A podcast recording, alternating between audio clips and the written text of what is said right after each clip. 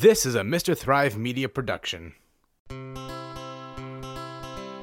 You have stumbled upon Mr. Thrive Stars of Tomorrow, where together we will discover emerging artist, Shelley Davis. a storyteller. I am so excited to have you here. You know, a lot of people know our our relation, but I need to preface this interview by saying that I met her two minutes ago. Uh, yeah. Yep, just pick me up on the side of the street. Yeah, you know, she like The looked. people of Kantara. she seemed cool. The people of Kantara, they're a mystical people, and so I just drove on by and I went for it. Asked, hey, do you do anything exciting? right, right. And, Are you an artist? and and you said, uh, yeah.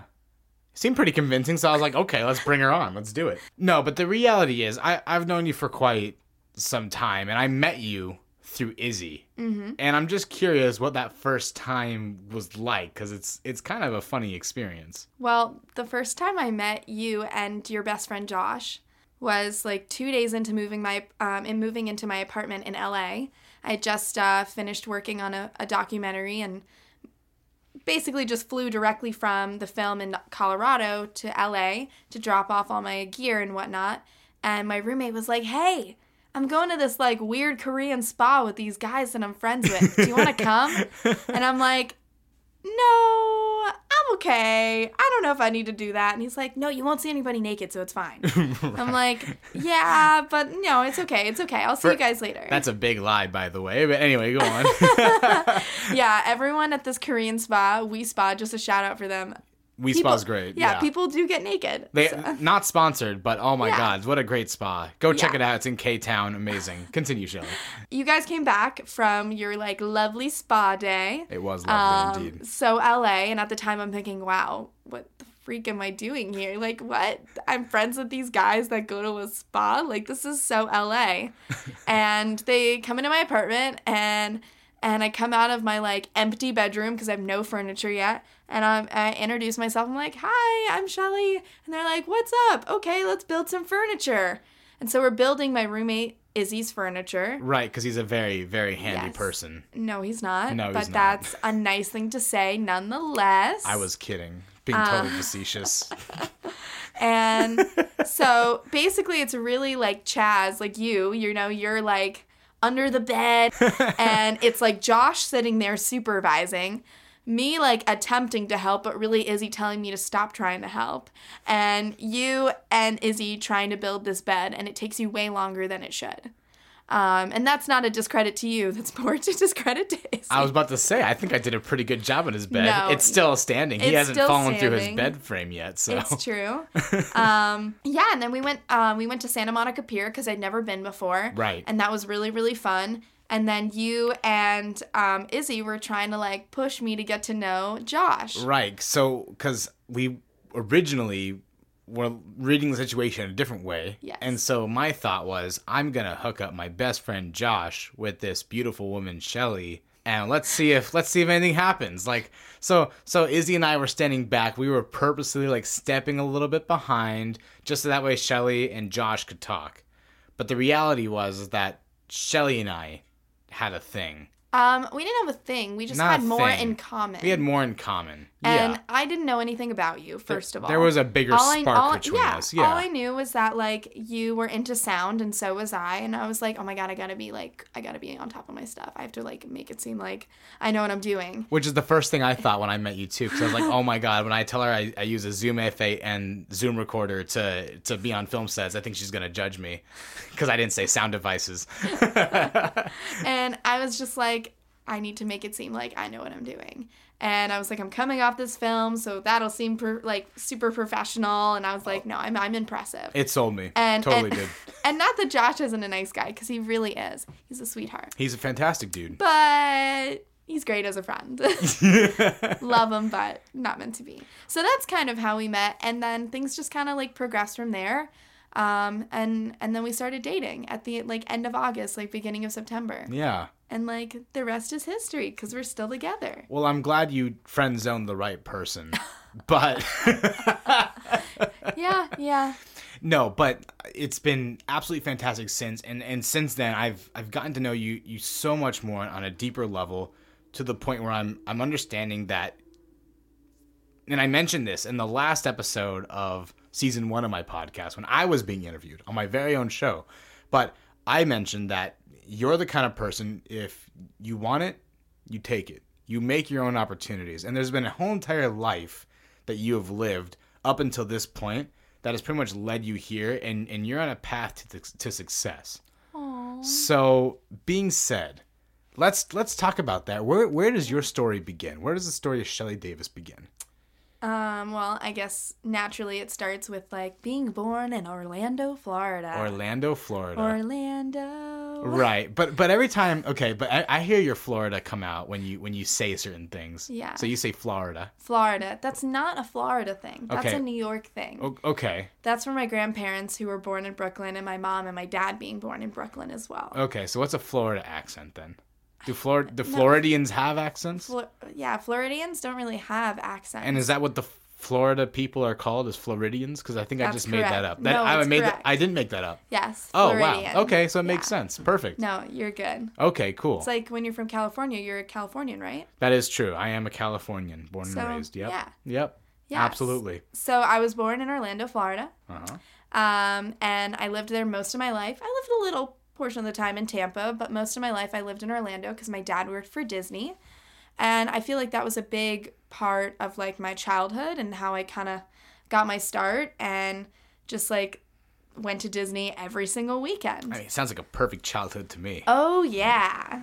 yeah. Um it gets old after a while. Sure. I think it soured my like appreciation for it for a good time until like now as an adult I'm like, "Oh, Disney, I love it again." Right. Um So was that does that mean there was a phase where you just kept Disney as far away? yeah, I as mean, I always possible? like Disney films. Like anyone who's like, "I hate Disney films." Well, we we might have some disagreements. Sure. Um, I mean, I'm not saying every film is the best from Disney by any means, but there are some quality films that come out of that like company. Oh, Always. huge. They're so influential. Yeah. Disney's phenomenal. Um, yeah. And I also, like, my dad was working for Disney during a time when Disney still had all of their animation studios in Orlando.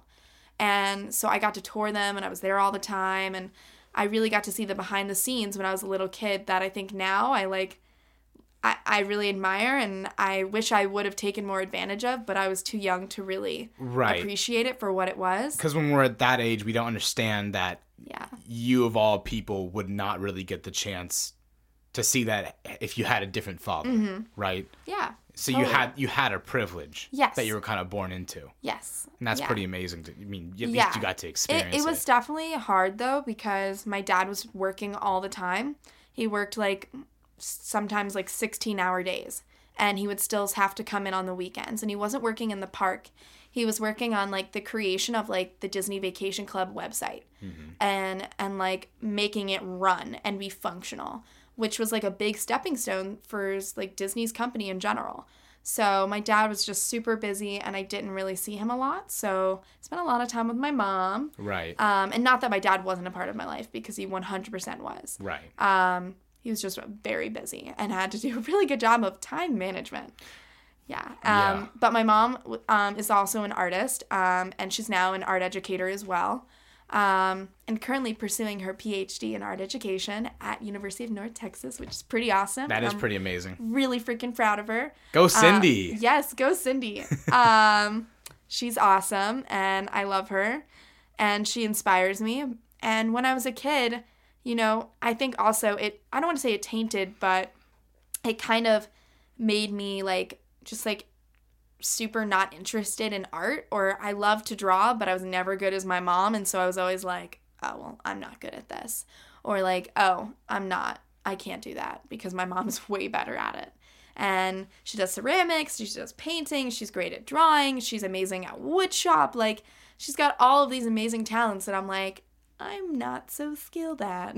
Right. and it made me think that art were, was just those things and that's not really her fault that's from like the reality of just like the education system in florida they didn't really expand upon it that art is a lot more and includes a lot more mediums and and and so i don't blame my mom at all but i think i took it for granted and i wish i would have taken more advantage of like all of my mom's talents because now as an adult i'm truly inspired by like what kind of stuff she makes And along with my mom, I have a younger brother, and he helped kind of shape my my childhood too, of course. That's and Maximilian. Yes, Max. yes, Maxwell. He uh, he's my younger brother. We're like a year and a half apart, so um, we're very close, and we still keep in touch. He lives in Texas now, and I live here in in Los Angeles, and um, the two of us, I I guess like some of the things that we always did together was like dance and swim team, and I think in some ways dance was like my first real experimenting like like experience experimenting with storytelling. And um because when you think about dance and you see a ballet for example i mean like that's a performance of a story. And when you're a kid you don't necessarily process that when you're doing your performance at the end of the year you're doing the nutcracker you're not really thinking that you're telling a story but when you sit in the audience and you watch it it's a story and you know i i I only really realized that I think in college because my best friend is uh, one of my best friends is a professional dancer and a dance teacher, and she talks about all the time how when she teaches her little babies to wiggle, as she calls it, that they're telling a story. It's such a good slogan. I love I that. know. To get a bigger picture here, it seems like your immediate family is a beautiful blend of creatives. Does your extended family also have that creative energy flowing through it as well? I mean, I, wa- I mean, like my grandma paints. Your grandma paints? Yeah, she's so cute. I love it. And and you know, I think also part of like why I identify as like a storyteller um, is truly I think just from like growing up and having my grandfather and my grandma tell these amazing stories. Sometimes they ran on a little too long, you know, as every story does sometimes, but there was such love and passion in them and I felt like I was sitting right next to them in this memory in time, this like point in time where I, I like I feel like I can I have like these actual memories that are my grandparents' memories from these stories that they've told because they're so vivid and so articulate. You know, they would just tell these amazing stories of like life living in New York and it made me want to, you know, be able to tell stories like that when I was older, but it also made me want to live in a big city. Um, and and now I do, of course. Right. Yeah, But and you, I you've always been a big city person. yeah, yeah. I you know I went to school in Chicago. And we'll get to that. Yes, we'll Yeah, get to that. we'll get to um, that. And now I live in LA. um, but I lived in the suburbs and Orlando. Not hating on it. It's a great place to visit. Now when I go back, I'm like, oh, I love it here. Mm-hmm. But and it wasn't a bad place to grow up. Like I can't really say that it was a bad place because it wasn't. And my parents worked really, really hard. We lived in a middle class income house. Like I was very fortunate. I had really I lived in a really nice neighborhood. I went to really great schools, like public schools. I had really good friends. Um, I mean, you know, everyone has their troubles with bullying and and like just struggles in school and whatnot. But I mean, if you look at the overall picture, like it was a nice place to grow up. It's just it wasn't the place I wanted to live the rest of my life. When I left, a lot of people were like, "I've never met anybody from Florida. Mm-hmm. How, how, how extraordinary!" And I'm like, "What? Florida? You think that's cool? Well, fantastic. well, great because no one else does." well, since since dating you, you've told me some very interesting facts about Florida that since you've told me, it's made me not want to visit Florida more. But what are some of those facts? um, it's humid all the time. mm, yummy. Um, like to the point where like you walk outside and you're like, I is sticky. like that's it. That's the feeling is just I'm sticky. right. And it's it's it's awful. Yeah. Um I mean it's just tourists everywhere that drive. Like I mean it's people who shouldn't be driving um that are driving in Right. Orlando. So it's really hard to learn how to drive there. And um there are iguanas everywhere if you're in the like southern Florida. They're just chilling. They're just bathing in the most inconvenient places. Iguanas are pretty cool. Yeah. Until they whip like, you with their tail. Like in South Florida, like Yeah. they're seen as a pest. It's Yeah. like in New York when you see a rat, you're like, ew. Okay, that's what people are like in, Miami Well, but that's with what- iguanas. But that's what they had that problem in southern Florida where there was just such a high population, and I think it's still going it's on. still going on. Where they where the government just said, "Yeah, go ahead, kill them, free range." Like, why would I care? Yeah. You know. And, and Yay, Florida. it's just kind of an ugly thing because these are you know beautiful Yeah. creatures, but they do like populate like rodents. So there's Yeah. there's not really a perfect solution to it. It's a pretty ugly thing if you haven't checked it out. yeah, and then Um, there's sharks everywhere off the coast. If you ever Right. go to Florida and you're like, let's go to the beach, just remember there are sharks there. and I'm not talking about the little baby ones. I'm not saying a great white, but there are hammerhead sharks that are populated all around, especially the East Coast. They're all along the coast. It's one of the highest populations in the world. And I'm not hating on sharks. We're the ones swimming in their home. We're the ones invading their home. Imagine a shark coming into your house and being like, I'm going to hang out here. Like, would you want that? No. And that's technically what humans are doing. And a lot of humans also provoke them. And that's why so many people, not so many people, more sharks die every year than people. So mm-hmm. like there's and and most like average is 10 people a year die from a shark attack. I don't know what else. There's alligators. There's alligators. Sometimes alligators. alligators are just chilling on the side of the highway. Well, not not to mention the ridiculous rules. Oh. Some of the oh ridiculous God. rules is, that are put there as placeholders. I totally forgot. what Oh what my what, what is it like? You can't you can't park your can't elephant. like yeah, you can't shower naked in like one of the cities in Florida. right, right. But like what else do you do? a woman woman can't break plates past 9 p.m. or something like that. I remember reading that like over the phone with my best friend Brooke and you, and the two of us are like, "What? Yeah. It's I'm sorry, what It's kind of rule?" it's kind of jaw dropping that someone had to go through a specific scenario and and really think that deep into it to write it on that Yeah. serious of a piece of parchment to make that a law. totally. Not to mention all the people who had to vote to let it in as a law. Yeah, it's an absolutely absurd place. Um, you know, I you know I really I still identify as a Florida girl, Mm-hmm. but I would not move back there, and that's not to hate on anybody who would, wants to live there because I support it. Yeah. I just uh, it's not for me. But but but but Florida does sound fun though. I mean, it sounds like you live you had a pretty active youth. Yeah. you did sports, you said too. Yeah, my brother and I, you know, we did dance and then we also did swim team. You know, everyone plays soccer and things like that, but swim team was like my big thing until I hit high school. And then I switched over into doing diving because I was really wanted to do that. And finally, I like tricked my dad into letting me try it. And then I was like, I'm to do this. um, and uh, that was a big challenge for me doing diving, I think. Um, it was very hard, but you know, it made me realize like that statement you made earlier about me that if I want something, I'm to do everything in my power to make it happen. And I tried very, very hard. I was like, I want to go to college and dive. I need to be as good as I can be. And well, when you're competing against a bunch of ex gymnasts and you're a swimmer, that's really hard. so it was definitely challenging.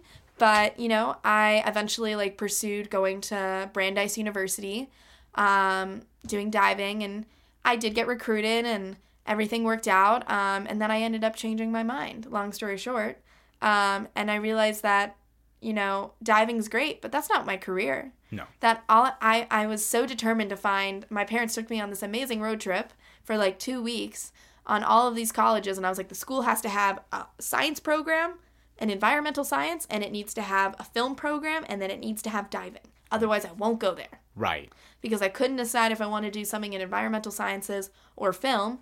And I really wanted to dive. And then I realized that that wasn't what I wanted by the middle of my senior year. And I applied to a bunch of art schools and like liberal arts schools. And I was like, I think I just want a school that lets me try everything because I don't know what I want. And I eventually pinned school against school and was like, okay, who's going to give me the most money? Because I got into every school I applied to. which- With scholarships. with scholarships, yes. Um, Which is which is a pretty great yeah, I, I was quite fortunate. Yeah, um, that's a it doesn't happen. fortune. And considering the fact that I never thought I'd even get into college, and I had good grades, just where I'm from, they give you the expectation that if you don't have straight A's, not my parents, but my the schools I went to, that if you didn't have straight A's, you wouldn't get into college, which is false, and everyone knows it. Very false. As a matter of fact, I, I even had you know self esteem issues going into co- like, but right before getting into college, I genuinely didn't think I was gonna make it into college Yeah. because of the like, like the like the stigma around like getting a B. Yeah, Like it's just a B. yeah. Like it's my it's my And low you worked 3.0 so GPA. hard- Yeah. And if you and you work so hard just to get that grade. Right. like i would i would lose so much sleep and i'd cry so much trying so hard because i was juggling playing tennis and diving and then like taking driving my brother around and like just like being a high schooler and I tried so hard and it just like I couldn't I couldn't be perfect. It and was exhausting for it you. It was so exhausting. But you know, all of that made me who I am today and helped me get to where I am today along with like just I think the classes that I took, I took the right classes and that put me in the right position to like teach me a lot of life lessons. I was really insecure for most of my life and you know sometimes I still struggle with it. I think I'm quite confident now, but that's from like years of therapy and just like really working on myself and acknowledging that like I have the ability to be successful, but the only thing that's holding me back is me. And I think that's also a really hard thing to admit. It's a lot easier to blame everything else in the world. And I never really blamed other people. That wasn't really my coping. I would just blame all of the other scenarios that were possible of why something wouldn't work out or why like it didn't happen. And I realized that it, you know it's not necessarily my fault, but I also had to like give myself a break. Like I think that was also my biggest challenge is that I am my own worst enemy when it comes to art making or just like being a human being. I'm always like, I could have been better. And then I have to remind myself, I'm like, hold on. Like, did I do everything I could? Is the answer yes or is the answer no? If the answer is no, okay, that feeling of, man, I messed up is valid. If I really put in my all and I'm doing the best I can, then the answer is not like it's my fault. It's it's just the reality of the situation and beating myself up isn't going to change anything. Yeah.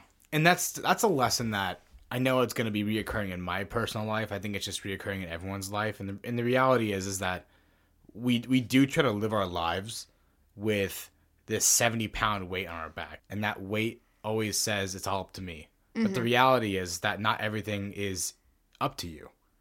Totally. You know, whether that's whether that's whether you're whether the decision to move you forward is in someone else's hands and or or or even just some higher power. You know, what whatever authority figure is just not able to uh, grant you right off the bat what you want. You know, and that's just so frustrating. But that's just a part of life. 100%. Are you a patient person? Um, Because I'm not. I know you're not. um, I can be, Right. but I think that sometimes it's circumstance based of what I'm doing. But I think when it comes to my career, I don't want to peak at 23, 24, 25. Hell I want to no. peak when I'm like 40. Yeah. And. I'm like living it. Yeah. And like I'm I'm doing it. And I'm being a documentary filmmaker and I'm a photographer and I'm an author and I'm a Foley artist and I'm all the things that I dream of being and I'm an academic and I'm a professor and I'm working at a university like although I have started working at a university but Right. you know I'm I'm in the career path that I want to be on then I, I don't want to be that now I mean I'm working towards that path but I don't want it to happen now I mean, what am I going to do the rest of my life? It already happens, all of my goals. That's the point of a goal. It's not necessarily that it means it needs to be unattainable, but it needs to be like when you're talking about career or life goals, you should have, you know, goals that are spanned throughout your whole life. It shouldn't be something that you attain by the time you're 30. I think, first of all, it's unrealistic, but also it's kind of boring. It also means that you don't appreciate what's in front of you you don't appreciate all of the opportunities that you're getting in that moment. And I never thought four years ago that I would be in Los Angeles doing what I'm doing right now. Where'd you think you were going to be? Um, I, you know, I don't really know. I had a really hard. I like. I was like college, college, college, and I was like, I need to get my master's right away after college. Like, I need to get it over with.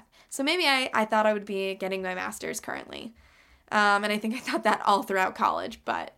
Nonetheless, that's not what I'm doing now. Um, but in the future, it will be happening 100% because it's one of my next steps. I thought I would be in my master's right now at like the age that I'm at. But that's not a bad thing what I'm doing now because I actually prefer it. I, I think that all these things that you've mentioned will absolutely lead you in that path that you're looking for. But to backtrack a little bit, how did you get into media and film? That's a great question. I think truly it started with when I was in middle school. You know how like every traditional middle school has that like TV news and the cool kids are a part of it. Or at least where I'm from, the cool kids were a part of it. And I was like, I need to be in that. Not because I was a cool kid, because I was dorky and had round glasses and braces and was awkward as heck. Um, but more of I just I was like, I think I could be good at that. And so I auditioned and then the teacher was like, "Yeah, let's take on this like nerdy little girl." Okay, she could be helpful. We won't put her on camera. We'll keep her behind the scenes though. but They the- didn't say that to, to your no, face. but Oh, that's how it felt. Okay, okay. Um, that's definitely how it felt. Yeah. That only the pretty girls and the pretty boys were on camera, and that's fine. Because in reality, it set me up for the stage that I'm in right now. Do you think they, that if they put you in front of the camera, you wanted to, you would have been an actor? No, I think it would have just at least helped with like speaking in front of crowds. But it's okay because I developed that skill later on. Right. Um, and like not being afraid to be in front of a camera, that would have been helpful because I'm a little still scared of being in front of a camera. I don't. Mm-hmm. It's love it. intimidating. It's so intimidating. Also, because that, that that lens that's looking at you doesn't have any emotion. It's just Yeah. this big eye Yeah. looking at you. It's a big judgment eye. Yeah. Totally. Yeah. Yeah, so I ended up being behind the scenes and like kind of running the show with this other kid. And I was like, oh my God, for the first time in a non academic, like, I mean, like, it was an academic class, but it was like, I was good at it. Like, I did the editing and I, I did all the switchboards and the sound, and I, I was good at it. And I was like, oh my God, this is amazing. Like, a light bulb turned on. And so after Aha. that, aha, moment. Aha. Yeah. And so from there i i started taking a class in high school i got into the tv production there and i actually considered quitting i i was good at other things i took a photography class and i was like oh i'm good at this i like this this is fun i love photoshop this is cool i'm like trying things new Right. things and i took um, some new art classes and i was like wow art is so many different things than what i knew it was Right. and so I was just kind of like expanding my palette and my like wealth of knowledge. and that contrasted what your mom had kind of taught you, Yeah. right? And also a little bit what, what Florida taught you. And having exposure to digital mediums, I mean in the 2000s, that was not common. We were still we we didn't have like digital cameras yet. We are still working on film. Like you still sent off your you know, click camera. Yeah. Like you brought it to CVS and you waited for your photos the to roll get up cameras. printed. Those were legendary. Yeah. They, those made the world like of difference. and I loved those cameras, but like that's what we were working with. And but by the time we got to high school, it wasn't like that anymore. Of course, Right. I mean they still exist now, but they're not as common in use. But if you think about it, though, you kind of, because of your experience, you, you've you've gotten now the the traditional realm of, of mediums to a certain extent. Mm-hmm. Yeah. And then you're now starting to explore the, the, the digital aspect. So you really uh, have your foot dipped in a few different pools. Mm-hmm. Yeah, I took this drawing and, and painting class in high school, and my teacher told me you would never be an that. She's like, you'll never be an artist. What? Yeah, well, f you, lady. Yeah, you can Because say- guess what I'm doing now, bitch. Yeah. The hell? What's her name? Let's go embarrass her. To be honest, I I'm don't kidding. remember no, her that's name. not. I'm, I'm just kidding. Let's Um, not disparage But it's name. okay because I because I I it's the, one of the only classes I ever got a B in, and it yeah How? because I'm just not good she. at I'm just I love cartoon style drawing. And she was like, "It's a still life. Stop outlining everything." And I was like, "But it's fun. It looks like pop art." And she's like, "That's not the point of the project. It's baroque art.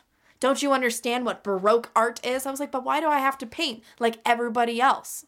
Like and and it's basically she just didn't understand the concept that art is open for interpretation. Oh, yeah. If you can explain why you did something, then why is it wrong? Why is it bad? And there's no right way to do art. Exactly. And It's- she just did not agree. Grade getting Um, a grade in any art class is such a weird thing to me. I know. Well, unless like you don't like turn in your art and you don't Or participate. or or you don't follow the syllabus. Now if the syllabus specifically says like for that assignment it needs to have this, this, and this, and you're missing those things, Right. it's valid. Right. You should get points off. You didn't follow the instructions. But it's it's but just how I paint is not an instruction. right. It's just it's so weird. Just like when totally. I don't know, I don't know. And that's not to say that art should be an easy A class. No. But what I'm saying does kind of translate that. I'm contradicting myself a little bit. It's just But I, I understand what you're saying. there's a medium. Yeah. There's a me- there's a little happy medium there. yeah, totally. And how to judge that. Yeah, and proper art teachers that are trained in art education recognize that. Right. Sometimes it's really hard when you studied art history in school and then you become an art teacher. It's a little bit more challenging um, just because you didn't go through that curriculum of learning how to balance that. And that's not to discredit this teacher. Like, a lot of people liked her. We just did not click. Um, but it's okay because I found two other teachers. Their names are Miss Adolph and Miss Lunsford. I'm still friends with them on Facebook and on LinkedIn. And they kind of challenged me and inspired me to think outside my everyday um, and forced me to really, you know, jump through hoops and, and experiment and try new things. And they didn't tell me that I was bad. They were like, you're just making something that's different, and that's good. Yeah. And I mean, I got a five on the AP exam. Like, that's as high as you can get. Pretty And- remarkable. Yeah. And and so I think and you know, maybe that was one of the first moments that I could say to myself, I can do this. And then in this this TV production class, I got all these leadership roles and I was like, I can do this. Mm-hmm. Like I'm good at this. Mm-hmm. And that's why I was so determined in college to make sure I had a film program or go to an art school of some kind that had the opportunities for me. And that's what led to the college that I ended up going to, which is School of the Art Institute of Chicago. Um, and I graduated into at the um, in December of 2018. Graduated a semester early because I was like, I'm done. Getting the Heck heck, out of here. here. No, but you did like I was that like, school. I want to be an adult. Right, but you did like that No, school. Though. It's I not that loved you were trying to get out as No. as quickly as possible. SAIC made me who I am today. Why is that? Um, I, you know, that's a really hard thing to articulate. uh-huh. I I came in again as like being really nervous because I had moved across the country. I didn't know anyone who lived in Chicago. I had no family that lived there. And originally I was supposed to go to school in Boston, so it was kind of and where I had tons of family. So it kind of like really threw me. And everyone was like, "Oh my god, you're moving so far away. Aren't you scared?" And at first I was like, "No." But as it like came closer, I was like, I, I, I am scared. Like this is really scary. Like I'm leaving my parents. I've like been away from them before for several weeks, but not for this long, and across the country. I'm on my own. Like anything I want to buy, I have to pay for. So I needed to get a job. And I was like, how do I do this? Like, how do I make this happen? And so it was it was a challenge. It was a learning experience. And SAIC, you know, they do their best to support students in their first year. And I really lucked out with having this professor named Claire, Claire Ashley. Um, I absolutely adore her.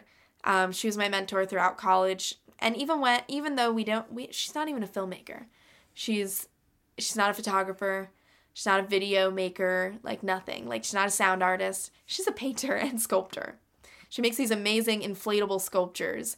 that- Inflatable yeah. sculptures. Yeah, and That's she paints cool. them, and they're giant. They're like larger than us. They're like the size of a room, like a small bedroom. That's how big they are. And she blows them up, and then people dance inside of them.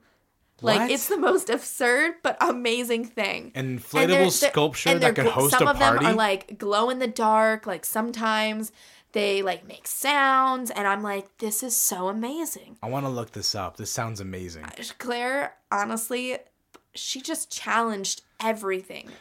And she made me think in ways I never really thought of and helped me explore areas that I'm really passionate about that I had no idea. So, in other words, she wasn't just a painter, sculptor that made these really cool inflatable items, but she No. inculcated you. Yeah. She really grew you. I mean, planted a seed yeah. that was really powerful. Yeah, like if you ask her like, "Oh, are you an artist?" she'll tell you, "No, I'm a teacher." Why does she do that? Because that's who she is. I mean, she is an artist. Right. and she should not identify as not being an artist but once i one time i interviewed her and she was like no i'm a teacher and i was like okay if that's how you want to identify um because in her blood like like it just flows through her she gains so much joy from teaching like I, I interviewed one, her once about how it feels like a light bulb turns on. Like she loves to see emerging artists like the light bulb turns on of oh my god things are things are turning. It's like a watch. It's everything's turning and, and the time is going and people are thinking and ideas are flowing. And she's like that's the most amazing experience to watch. And she's also the reason why i want to be a professor. And like one day i'm gonna write a book and she i'm totally gonna write like a little memoir to her Right. of like to like the best like teacher i've ever had. Aw, like that's really great. I had her for a full year, and I think that also really helped. And then I took another class with her my sophomore year, Oh yeah. and and she also said like these this thing about like failure is okay, and I was like, what? Failure is okay, Uh huh. Yeah. and And it really blew my mind because that's really how art is formed. That's how you tell a story. That's how you make anything tangible. Oh yeah. Is you have to fail so the next time you don't. And if you fail again, maybe the next time you won't. But you have to pick yourself back up and grow from whatever you learned from last time. Okay, so she just became my favorite teacher. I've never met her before, but here's the thing is that she chose uh, an important life value over the curriculum that she's been taught because Yeah. school teaches us that failure is the end all be all wrong thing to do that will make sure that you never make it. Just like how earlier you said that when you got that B in that class, y- you you felt like you failed. Mm-hmm. Yeah, Right? totally. But you know, one thing that I've I've, I've really you know grow, grown fond of, and I talked about this in the R and R episode in the last episode. If you haven't done that, check that out. But I talked about the value of loving to fail. Mm, totally. And I need to learn how to love to fail. People need to learn how to love to fail because this is a, a trait that if you don't love to fail, you'll be scared to try things. And It's that's why so many people don't ever make it is if you don't try things, It's not going to happen. how are you going to know what does lead to success? Totally. So, yeah. It's just it's it 100%. So she she also told me that, you know, art is is about taking time for yourself. That there are always going to be moments in your life where you're just like I I, I can't make anything. I'm not in the right place. And that's also okay to admit that. And and that helped me honestly a lot after I graduated. I would think about what Claire would say to me. Um, and she was just a really formative part in my first year of college and and my second year. And i you know i ended up after you know really having she just gave gave me a lot of confidence. And so i started applying for internships. And i ended up landing an internship at um, the, um, the smithsonian center for folk life and cultural heritage which was a really amazing learning experience I was really interested in working in the museum sphere, which I still am, and it kind of gave me like a really interesting insight into a government subsidized institution. Um, and it was, I mean, you know, there were great things and there were bad things, but it really helped me articulate further what I was good at and like what I could do and what I was capable of. And I think that kind of sparked everything that I'm doing now. And from there, um, things just like gears started turning, like light bulbs started turning on. And right. and I think that's really why SAIC for me was such an amazing experience because I mean, I took classes in all different areas. I mean, that's one of the things that I loved about my college is that you know, I started in the fashion department because I couldn't get into the film department right away. There wasn't openings in classes. And so, I took this class I can't really say I was good, but I learned how to sew, Right. and I learned how to embroider, and I learned how to design, and I learned to have a deeper appreciation for a field of art that I always wanted to learn more about. Isn't that isn't that funny how that works sometimes where you go into a class that has no relation to what you want to do, Mm-hmm. but sometimes that just becomes your favorite thing. Yeah, I really loved it though. Right. If you put in the time and the effort, you were gonna pass.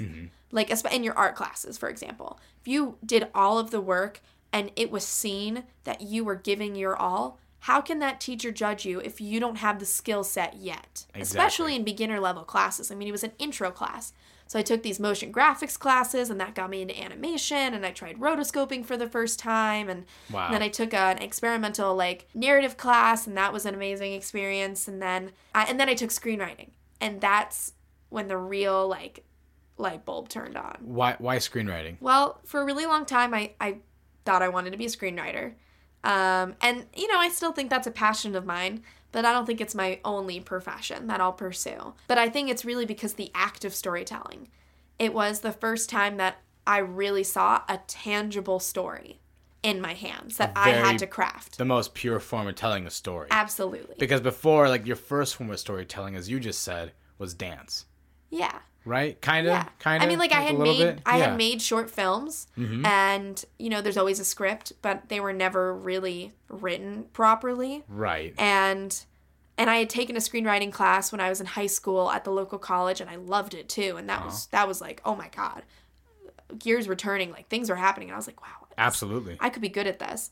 And so I took this class and this teacher I just genuinely connected with John Petrakis and he was he's a film critic in Chicago and I I mean, I just, it was the first time I learned how to really analyze a story Yeah. and take it apart and put it back together and understand why.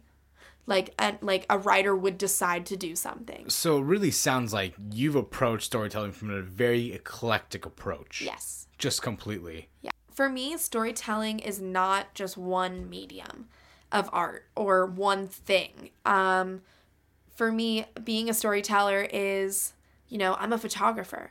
I'm a documentary filmmaker. Sometimes I dabble in regular narrative fiction work.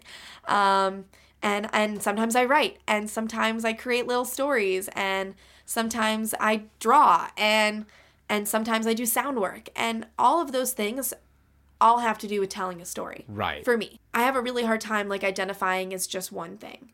And so for me, storytelling encompasses all of those things and that's why I identify as being a storyteller the most. When someone asks like, "What are you?" I'm like, "I'm a storyteller." And it's truly because all of my work surrounds about telling a story, whether it's the act of how that image or sound is created is the story, or it's the story that's told after the creation and how it helps emphasize a story or it helps bring together a story. Mm-hmm. All of it is in the act of storytelling. So even if it's oral storytelling, like what I'm doing right now, that's uh, doing giving an interview. That's what you're doing. You're Right. you're a storyteller Right. Um, because you're sharing insight into your life. I also feel like storytelling is like revealing memories. Like they're like these mm. fleeting moments. Mm-hmm. I think a lot of times that's what my work is about is this fleeting moment that I'm trying to capture and just like put into a little bubble. And then when it like becomes like the work is done, then it's popped. and like everyone can see it. Or maybe they can't. Maybe it was just that moment that you could you could experience it. I think that really expanded with starting in that screenwriting class and then moving into I took this weird cinematic sound class and I was like, I should probably learn about sound. I didn't really expect to be good at it, but my goal at college was to try everything in I the film department. I was gonna say that was kind of your, your the sound has become your big staple, and that's such a big contrast from what your first attitude was Yeah. about it. Yeah, I really wasn't into it. Um, Right. Like I used to be like, "Who gives a crap about sound?" I was like, "Visual, visual, visual." And let me clarify: I'm I feel like I'm pretty decent at photography. Like I identify as a photographer, but I am no ways a cinematographer. Right. Like I wish I was. You know, I have all these aspirations for being a badass cinematographer, but the truth is, is that I'm just not. But I'm really good at crafting an image, and so I have the eye for it. I'm just not a cinematographer, and that's okay. And that's something that college also taught me, and just being on the job and experience. But this class, this cinematic sound class, um, I'm gonna give another shout out to a professor, an artist, Julia Miller. She is this like amazing like she's a sound designer, and she's also a musician. She, when when she was my professor, she was producing a rock opera at the time. A rock opera. Yeah, that's so and- cool. Yeah, this class That's was so and she, cool. She's just like an eclectic human being. She really inspired me in ways that I hadn't really thought about film before, Mm-hmm. and I think that's the best part. Is I was really looking at film from the perspective of someone who only cared about sound. She was like, Who gives two craps about the visuals? Stop looking at it. We would watch feature films with no visual. We'd just sit there and listen. And she'd be like, What do you think is happening right now? write it down because the visual yeah it's telling you a story but so is the sound Right. really take a li- like take a listen and figure out what you think all of those sounds actually are and i had never really thought of doing that i was like mm-hmm. why would i close my eyes in a movie mm-hmm. the whole point is to watch said movie Right. but when you're forced to you're like okay and when you close your eyes and you just listen you start creating a movie in your brain That brings up a hypothetical. If you go into a movie but you close your eyes the entire time, should you get half off your movie? um, I don't know if they would appreciate that. But Um, but this is a good segue because I I know that you constructed a game for me as well as the audience to kind of play. yes, I did. Yeah. So part of this class was, you know, learning how to play with sounds and guessing what you thought they were. Just from like random objects and things, um, because that's also what Foley is. Is you know, it's fakery. It's how do you, you know, make an itty bitty sound become exaggerated from like a zipper to the ocean to walking on the sidewalk. Mm-hmm. You know, any task, something that might be happening in a film, um, or even if you're doing oral storytelling. If you ever listen to NPR and they do their storytelling segments, I mean, they do the same thing. They they add foley Right. to help tell the story. Right. And or if you've listened to an audiobook, audiobooks do it all the time. Yeah. Um, and so I kind of found this like niche thing that I was like, I like this. Right. This is fun. It is fun. And- they had a they had a Foley stage at my school too. Oh my god, I had such a blast putting together like sound work and whatnot. Oh my god, it was Totally. great. It was so great. Yeah. So, um, so Chaz Yes. is going to put on a blindfold, Mm-hmm. and I'm gonna ask the audience. You, uh, you don't have to put on a blindfold. This is not necessary because you can't see me. But just, just you know, close your eyes. Okay. I'm putting on my Um, blindfold. Putting on the blindfold. Give me a second. Okay. Nice. Okay, it's and on. Chaz is going to verbally. I, we're gonna, you know, take five seconds, listen to the sound, and then Chaz is gonna say what he thinks it sounds like. Being blindfolded, I totally just ran into the microphone, but Hold on. Um, Okay, there there yeah, it is. Okay. there it is. Okay.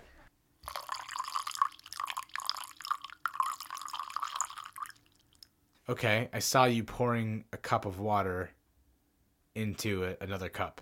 Okay. Like like pouring a water a pitcher of water into a cup. So that's that's a good, you know, um, that's a good one. Okay. I also thought of peeing, like Right, not to was- be like graphic, Oh but yeah. like no, I was I was totally, it. it. sounds like peeing. I didn't know how inappropriate I was allowed to be. So so yes. well, I, mean, in Foley, I mean, it's everything. in Okay, fine. So you know what I really thought? I thought of like that that cartoon of Calvin from Calvin and Hobbes with his with his shorts down all the way, peeing into a bush, grinning evilly at you. Have you seen that that little like cartoon uh, graphic? It's great. I, I I know what you're talking about. so that's the sound I hear when I see Calvin peeing in a bush. okay. Okay, so got it. All right, next sound. okay, next sound.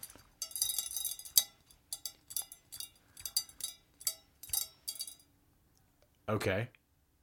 Like maybe like you're carrying like a metal box and there's like a there's like a very lightweight metal tool in it or something. That, that's like being like Yeah. kind of thrown I was around a bit. thinking, um, a you know, wind chime. Yeah, a little bit, a little bit. You know that like sound when the wind is like slowly blowing, Yeah. and it kind of okay. gets that like little No, no, no. Yeah, yeah. kind of vibration and a little Okay. bit of the rubbing against each other. Yeah, yeah, yeah, okay. Okay. So that's what I was thinking of. Okay. Um, there's also let's see if I can if I can do this. Is it the sound? No, that's oh, me. okay. What about what about this one? All right, let's do it.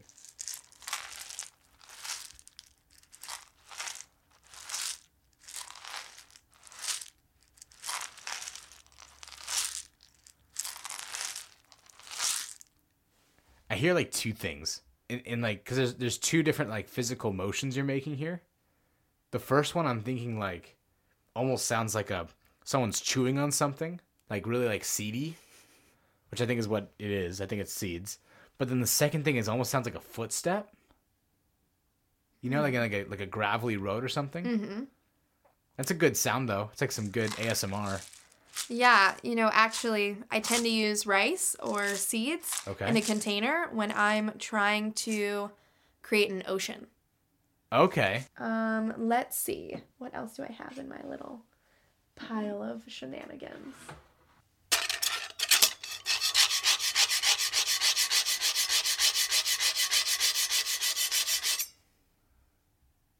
So I I don't know what you're scraping, but it sounds like it could be like you're cutting through something like a light metal, or like maybe grinding on it. Mm-hmm. It's a good sound though. Like maybe sharpening a knife. Mm-hmm. Maybe that's the sound there. Or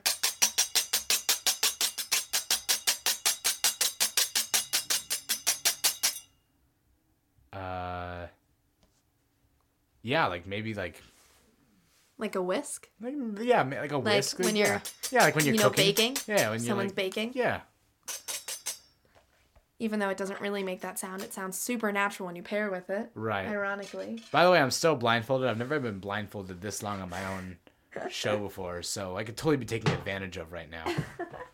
She probably has like three friends of hers that have been waiting for this opportunity this whole time, like stealing stuff from my room. This is good. This is good, guys. Okay, what's what's your next tool? What's your next tool, you thief?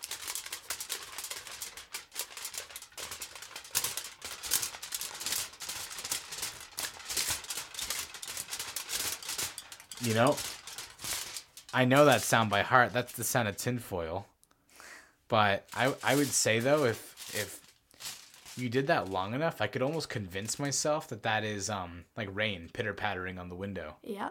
Yeah, I like that. So this is actually really common for rain. If you get a big enough sheet and you have two people standing there, just kind of wiggling it very lightly, it starts to it starts to get you to feel that Yeah. a little bit. I feel that. It's a fun little trick there. That's a nice tin foil. That's a nice Or if you wanna like have the sound of like a car crashing, like you can play with tinfoil and make so many sounds. Okay. Okay. Or if like someone's like crinkling paper up, Yeah, I can hear the paper. It's a good dramatic sound. like tinfoil is the tool. That Right. and plastic wrap I actually use often. Okay. Okay. And that's all I got in my my box of toys. That's cool. I'm gonna take this off now. Yeah, you can Oh. take off the blindfold. I missed light for a second there. When I when I did Foley in, in college, I remember like so we had like if you lifted up like one of the platforms on our Foley stage, Mm-hmm. it had a sand pit. It had an even finer sand pit. It had like a like a woodchuck pit, Mm-hmm. like just full of wood wood chips. And uh, I think just like a pure cement yeah. like cement pit. that Yeah, all just, like, for different on. types of walking. all for different types like walking and footsteps and then we had all these random odd and end props like like like half of a pair of shoes were in there Yeah. and then like oh god there was there's so many fun things Yeah. but i remember um one of the really cool assignments that we had from our our sound design teacher his name was dan olmsted really great guy he his big claim to fame is that he actually remastered all the audio for the godfather series his company Wow. did because apparently uh, Coppola, when he went to go remaster it, even though it was a masterpiece of film, he had a laundry list of things that he wanted fixed for the remastering. Like he was not satisfied when it was originally came out, and so remastering it, uh, Dan Olmsted's team worked on it. But I remember Dan Olmsted assigned me and a, and a small uh, group of students to pick a an existing movie clip that already exists and to completely remake all the audio from it. Not not the dialogue. He didn't want us to do ADR, which stands for uh, additional dialogue recording. He didn't want us to do ADR. He wanted us to do uh, full all the foley work. And so are there are certain sounds that you can't get without certain items being there. For example, a car engine Yeah. which you can. But there was one sound that I was very proud of myself for figuring out how to do. The sound was so we took um, a scene from Legend of Korra, the the spin-off of Avatar: The Last Airbender, and there's a scene where uh, you see Korra, who is the Avatar, blow fire from her hand, like as a flamethrower, right? So what does a flamethrower sound like? And you can't just right, but you can't just get like like a water rushing sound like Yeah. what you just did, and you can't just get a simple fireplace sound because that's Yeah. gonna look cheesy. So I really had to think about it, and I realized, oh my god, I'm an idiot. You know what fire, what a flamethrower is? It's just because because fire fire needs this one thing. It's just the, the blowing of air. Mm-hmm. It might as well be called a fire blower, which I think is actually a nickname for for a flamethrower. So literally, I'm gonna make a sound right now into this microphone, and everyone listening on this is gonna hate me for three seconds, but just hear me out. This sound, if you take this sound and you just do some simple distortions to it, like you make the sound more wet, add a certain reverb, it gives you a really cool flamethrower sound. Just a simple like that, like that, that will make a flamethrower sound. Like mm-hmm. just like that, and I know I just totally like ruined everyone's ear, like headphones on, on the other end, everyone's speaker. No, but I actually totally understand because that's what it is in films. That's what it is. It's just it's just someone blowing into a microphone. yeah. And I thought that was just so cool, and I, I figured that out. Yeah. I I'm a obviously I'm a big fan. Right. And it kind of just sparked this like upward, you know, path for me um, with storytelling and kind of expanded into like how do I tell a story without a visual? Um, and our final was like, okay, take a film that you're making and and do all the foley work and the sound work for it. And I was like, can I not? Can I just like make a story with just sound? And my teacher was like, that sounds like an amazing challenge. And that turned into my thesis project. And so for a year and a half, I just recorded all of these experiences. You came to LA after SAIC, Um, not directly. not directly. yeah. What I was in had some- between there? I didn't make a lot of work because I was in a really bad headspace. Um, What I was that? you know, when you graduate college, I can't say for everyone, but for me, I- I was I left this amazing immersive artist environment.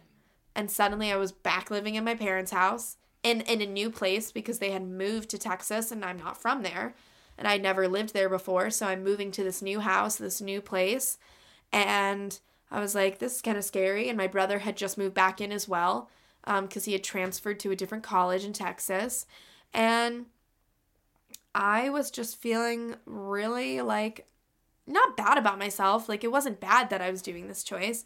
It's just like I was just ready for the next step already, and it wasn't there. And I needed to take this time, but I didn't want to take the time. It was a lot of just like waiting. I was like, just the summer, summer, summer, summer. And I had gotten this acceptance to this fellowship, the Outdoor Film Fellowship. Um, and like, it was a big deal because Celine Cousteau is on the board of directors. And like, I mean, like, that's a big deal. And and I was like, okay, I've got things happening. I just need summer to happen. I just need it to be summer so I could work on this film and like things are to happen for me. And this internship was a great experience, some great networking um, with this company called StoryFit. So that kind of helped. But I was really ready to like be working. And right. I was, I couldn't get hired in LA because I didn't live there. Like I didn't live here yet. And no one wants to hire someone that is only available in August. Right. So it was like I just had to wait and it sucked. And so I finally did this fellowship and that was like at first it was pretty challenging just because I hadn't really been making work and I was jumping right back in. And they all of the like board members had boasted me up as being like super amazing and like made me seem like I was like the best. And I was like, no, there's so much for me to learn. I so I came in pretending to be this super confident person. And in reality, that was like the worst thing I could have done because then the like people that were like the mentors were like, well, then I don't need to teach her. If she thinks she knows everything, then I won't teach her. And so I was in this program and I wasn't learning, and that sucked. That's difficult. Yeah. And I'm watching everyone else get all these amazing experiences, and I'm like, hey, when are we going to talk about editing or sound? Mm-hmm and they're like, "Oh, we're talking about cameras right now," and you said you already know everything. But that's not so, an answer. I met this amazing mentor, Jenny Nichols, and she's affiliated with Nat Geo and Sea Legacy and all of these like different nonprofits that I'm super invested in and want to be a part of as part of my career and doing like wildlife filmmaking myself and ethnography work and and as well as another mentor thomas woodson um, who's also an outdoor filmmaker the two of them really you know, all of them, they really shaped the experience. And it wasn't necessarily the film, but it was the people, a part of it. And the subject of our film, Mackenzie McGrath, um, this film that we made, um, and I'll, i guess I'll do a little feel about it. Um, it's called Life for My Family. Um, so it's about how to honor a loved one um, while coping with their absence.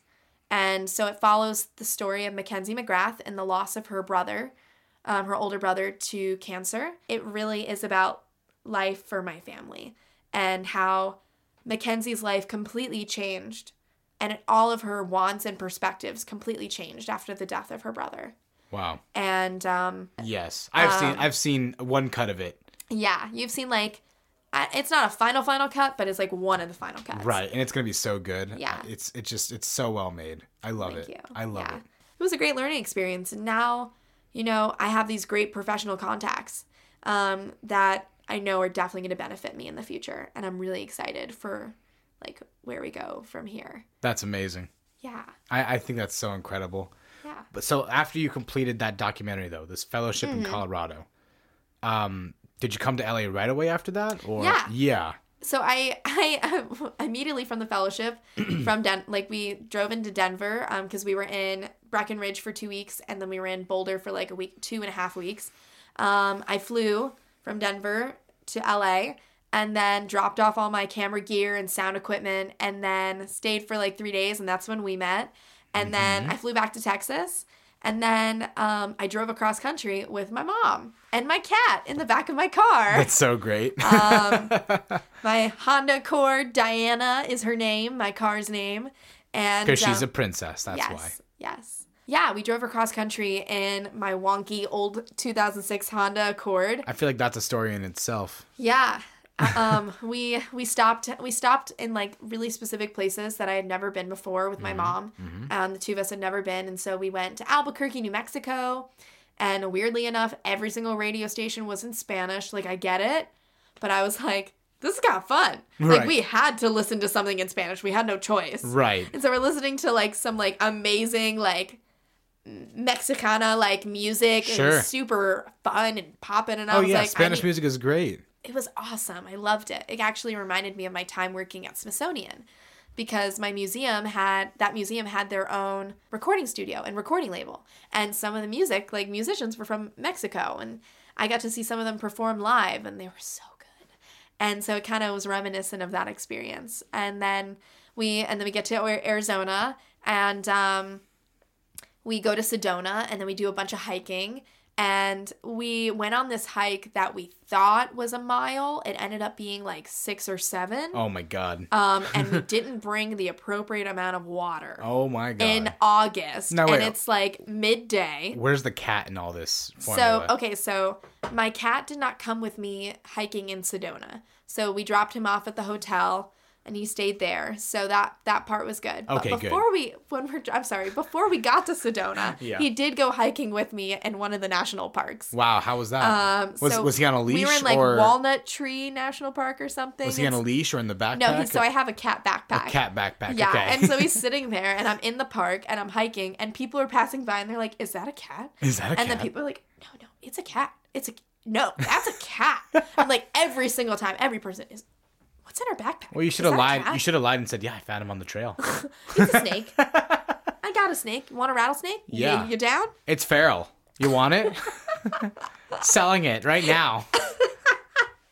Yeah. So my cat, he's just looking around like bug eyed. Like my mom has tons of photos. So do I. I'm my cat being like.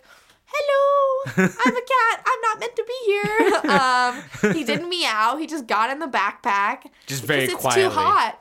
Because I don't want to leave him in the car. It's way too hot. Oh yeah, that would kill him. So- That would kill him. Yeah, exactly. So of course he's coming with us and we weren't gone out we weren't outside very long. We'd hike for maybe like 30 40 minutes and then go back to the car. Oh yeah. Um so that was like a fun experience at Walnut Tree and then yeah. And then from there um yeah, then we went into Sedona and we did some hiking for a day. Um we went and like did Devil's Peak or something. It's like this weird crest like I think I've heard of it. peak where like there's this point where like the cliff ends in a sense but like there's still rock that connects to another part another weird i don't know how to explain it. Okay. yeah but people should look it up. It's really scary. You look down and all like you're just walking across a platform that there's nothing below it. It's literally like you're walking across a bridge made of rock.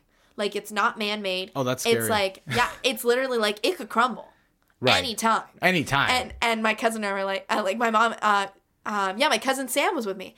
My cousin Sam and I were like, okay, we, we should do it. We should do it. Did you do it? yeah, we did it. So Oh we went and like we took pictures. That's scary. And we're like, yeah, we did it. We did this awesome hike. but you we didn't jump on to. it. You didn't jump on it and No, test it. no, no. yeah, and like there's all these people up there like drinking. Everyone's drinking their white claws, and it was really funny. Did you ever see they have like like glass bridges? Like I think they call them like floating like Yeah. what are they, invisible There- bridges? I think I know there's one in China somewhere. There's one in. China. There's one in uh, the Grand Canyon. Oh, okay. Yeah, where you can walk and it just it's just a, a U-shaped Oh. bridge that leads you to the same place, but it gives you that opportunity to do that.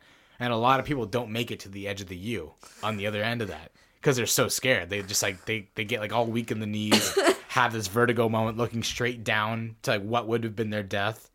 Yeah, it's scary. It's very scary. It's scary. very scary. Yeah. Um, but I'm a little bit of a daredevil, I think. Um, from Sedona. Um, then we drove the rest of Arizona, and then we got to Joshua Tree. But you know, the park ranger was like, just be careful. Like, don't bring out any water. Keep it in your car. Like the bees are attracted to moisture, so you need to be really careful. And we were like, okay, well, I don't know. We'll fine, I guess. Like, just kind of grumbling about it, like, all all right, whatever. So we get out and we we, we follow the instructions from the park ranger because we don't want to get hurt. And then I start to see some some bees. I'm like, okay, whatever, it's fine. And then like I start to see some bees, like I mean, wow. Oh, and they're, no. They start hovering under our car, and I'm like, oh crap. They're hovering under yeah, the they car. hover under the car because it's not as hot under the car. Oh my god. So we do the little hike, and Storm's in my backpack. It was like the most, I, one of the scariest things because I'm like, I don't want to get stung. Yeah. It hurts. Yeah. And these are like giant bees. They're not like little tiny ones. They're like these big, fluffy, freakers. Like, oh my God. I think that's the the official species. They are fluffy freakers. Okay, go on. And um, they're just, they're everywhere. It's like, just, they're swarming and they're, and they're on everyone's cars. There's so many. And so we had to basically like throw Storm in the backpack, like in my car. Like we didn't throw him, but we had to like literally like, quick, go. And so, um, so my mom is carrying him in front of her, like in the backpack. Oh my And so she's like, okay, ready, ready, ready. And so I open the door, she hops in, and I close it really quick. And then I'm like, okay, okay, okay, my turn, my turn, my turn. And I'm like, like, like building up the courage, building up the courage because we didn't want the bees to get in the car Right, either, right. because then we're screwed Yeah. um, and we can't open the windows, and it's like this whole thing.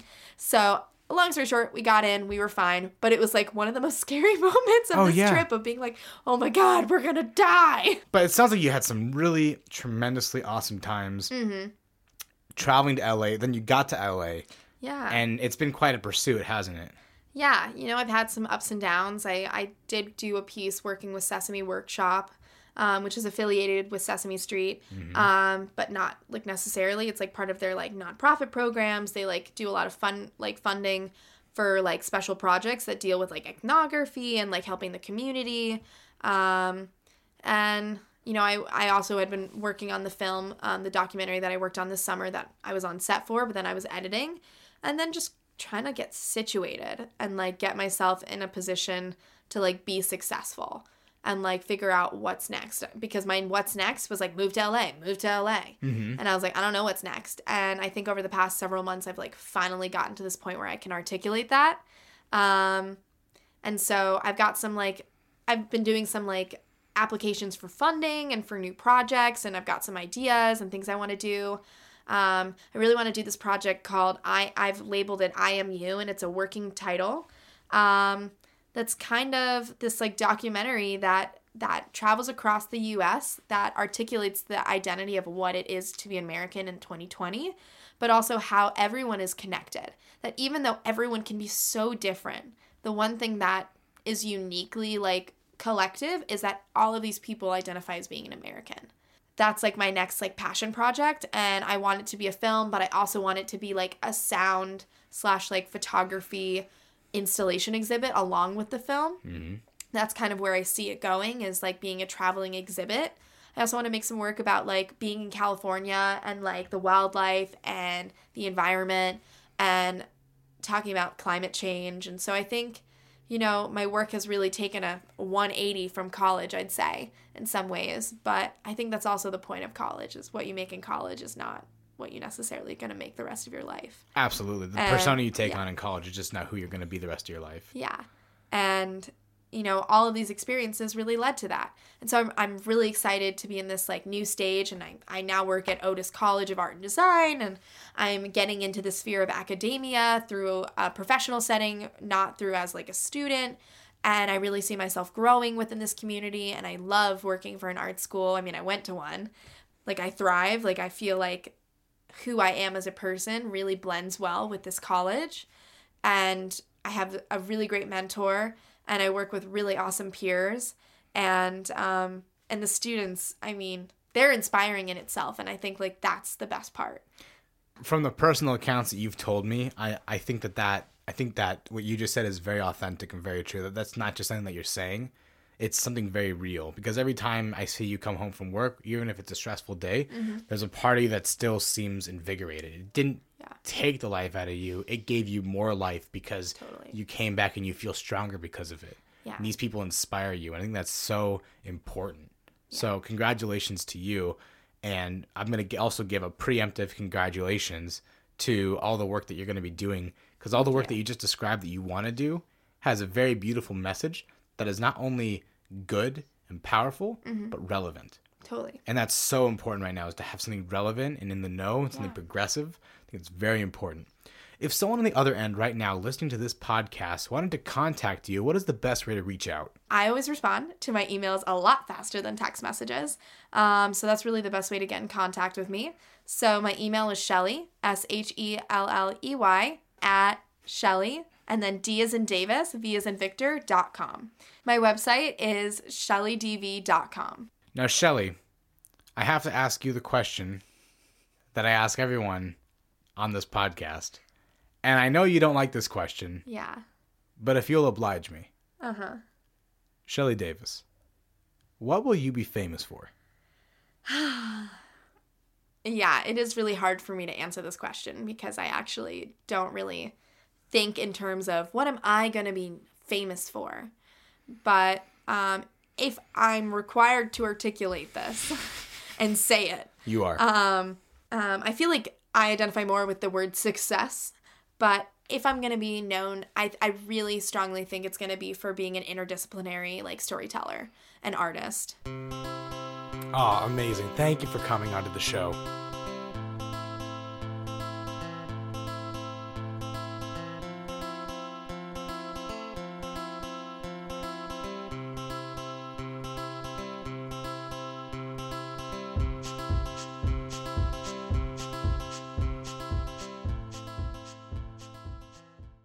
This podcast is a part of the C Suite Radio Network. For more top business podcasts, visit c-suiteradio.com.